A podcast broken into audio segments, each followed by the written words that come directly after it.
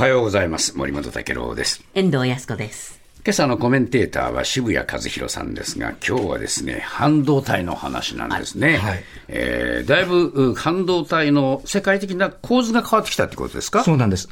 アメリカによるですね、ええ中国の半導体製造、ええこれをとにかく妨害しようというですね、はいこの動きが本当にますますすごいものになってきたというですね、そうこういう話なんです。ええ具体的にはですね、アメリカの商務省が先月、アメリカ本土での半導体の生産や研究開発を支援するための法律、えチップス科学法なんて言うんですけれども、えーこれを発表しました。はい。でどういうことかというと、ものすごい補助金を出すんです。ええ5年間で2800億ドルですから、36億、失礼しました、36兆9500億円、ごい37兆円、ですね。これ補助金出しますよ。アメリカ国内で半導体を製造するのには応援しましょうと、そういうことなんです。あそういうことですね。はい。えー新たな半導体工場を作ったりとかですね、ええあるいは新たな製造ラインを作ったりする場合、この莫大な補助金からお金を出しますよ。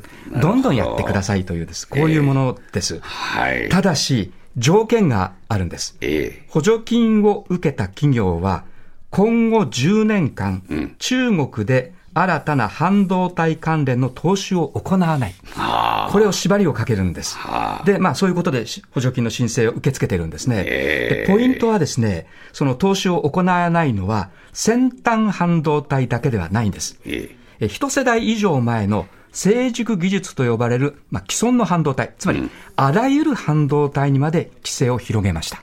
はい。ずーっと昔から使われている半導体をですねええ、中国で少し生産を増やしたいなということで、生産ラインを1本以上増設したりとかええ、生産能力を10%以上増やしたりとか、これもダメなんです。中国ではやっちゃいけませんよいけませんよということなんです。はい。はあはですので、もう半導体関連の施設は、これからは中国には絶対作っちゃいけませんよ。んまあ、禁止したに等しいというですね。もう自国の中でやんなさいと。はい。まさにそういうことなんですね。ええそういう法律なんですね。はいまあ、バイデン大統領が署名して、まあ、成立したということで、もう政府、議会を挙げての法律が動き出したという、こういうことになります。中国憎きになってるんですそうね。なんですね、えアメリカは去年ですね、先端半導体について AI などに使うですね、はい。これについては中国への技術移転はやめるよということで規制をかけたんですけれども、それだけに済まないで、ええ。もうほぼあらゆる半導体にまで網をかけたということですから。えまあ、要するに中国における生産ラインはもうダメよってことでしょ、はい、そういうことなんです、ねえ。で、中国は今、アメリカの技術を使ってですね、半導体を作っていますので、まあ事実上、中国の半導体製造を極端に言えば、もうストップさせてしまうぐらいのですねこういう意図さえ感じられる、まあ、法律をついに動き出させるというですね、こういうことです。なるほど。で、一応中国以外の対象国として、ロシア、イラン、北朝鮮なども含めてるんですけれども、ええ基本的にはとにかく対中規制です。中国がどんどん半導体を作り始めているので、ええもうそれをですね、まあ、とにかく抑えるという、まあ、そういうような法律ということになりますね。はあ、これ、まあ、中国は当然、えー問題として起こるでしょうけれども、はい。日本にとっての影響ってどういうことになるんです？これ必ず出てくるはずです。はあ。まずですね、昨年10月、アメリカが先端半導体についての技術移転を中国に対して禁じました。えで、これに実はですね、あ日本が追随を迫られまして、ええ。で、つい最近なんですけれども、追随を発表しました。先週なんですけれども、ええ。経済産業省は先端半導体の製造装置など23品目を中国などへの輸出管理の対象に追加すると発表しました。え対象になったのは、半導体を洗ったりとかですね、膜を作ったりとかええ、回路を焼き付けたりする、まあ、装置なんですが、まあ、ほぼ全ての装置なんですけれども、ええ中国やロシアなど輸出するためにはですね、個別に許可を必要とするようにしました。規制をかけたんですね。規制をかけたんですね。えで、基本的に許可はしませんはあ。ですから日本もこの23品目の技術についてはですね、ええアメリカに追随して中国へのまあ金融手続きですね、ええこれを設けたということ輸です出。管理っていうとね、はいえーあのいいようですけど、要するに出さないってことですよね。そういうことですね。えもう輸出禁止ってこういうことです、実質上はですねええ。これが先端半導体です。ええ、でアメリカは昨年10月にですね、この先端半導体について法律を定めて、ええで、日本がそれに追随したということを考えると、今回、成熟した既存の半導体についてもですね、以前からの半導体ですね。はい、以前からの半導体についても、アメリカが日本に対して追随しろと言ってくるですね、ええまあ、可能性はあるというそうことですか。ですね。えーそうなるとどう影響します？はい。日本のメーカーに大きな影響が出ます。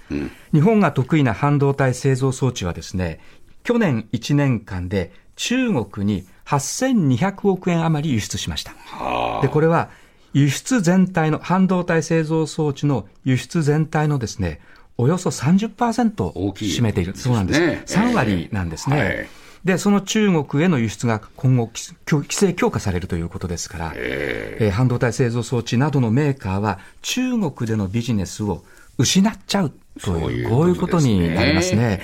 で、これに対して、まあ、懸念がことに対してですね、西村経産大臣は、あくまで軍事転用が、防止が目的で、対中輸出規制は一部なんだと、こういうふうには言ってるんですがええ、ただ、アメリカは追随の範囲を広げろというふうにですね、日本に言ってきますので、一部だけで済むかどうかは、今後大きなポイントになってくる、えーわからないという、こういうことになっていますね。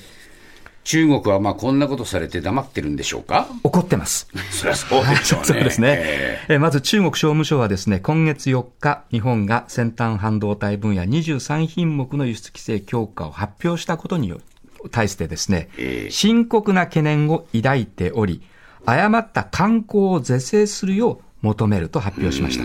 で、さらに、日本が二国間の、つまり日中ですね、ええ。の半導体産業における協力を妨害すると主張するなら、中国は自国の権利と国益を守るために断固とした措置を取ると、こう声明を出しています。あなたが規制するんならうちも規制するよと、こういうことですか？そういうことですね。ええ。ですから中国が日本に対して何を規制するかですね、ええ。今おそらく選択してるだろうという、こういうことですね。はい。はい。で、さらに中国外務省も3日、強い不満を示しました。ええ。そして昨日なんですけれども、中国は WTO 世界貿易機関に対して、アメリカと日本、それからオランダもアメリカに追随したんですけれども、オランダの3カ国の輸出規制に関して、WTO の公平性、透明性の原則に反しているとしてですね、調査の実施や監視の強化を求めました。WTO に求めた。求めたということですね。すね手続きを踏み始めたということです。はいで、さらに今月2日なんですけれども、林外務大臣が中国に行って中国の秦剛外相と会談しました。会談しましたはいね。で、この時もですね、はい中国側は、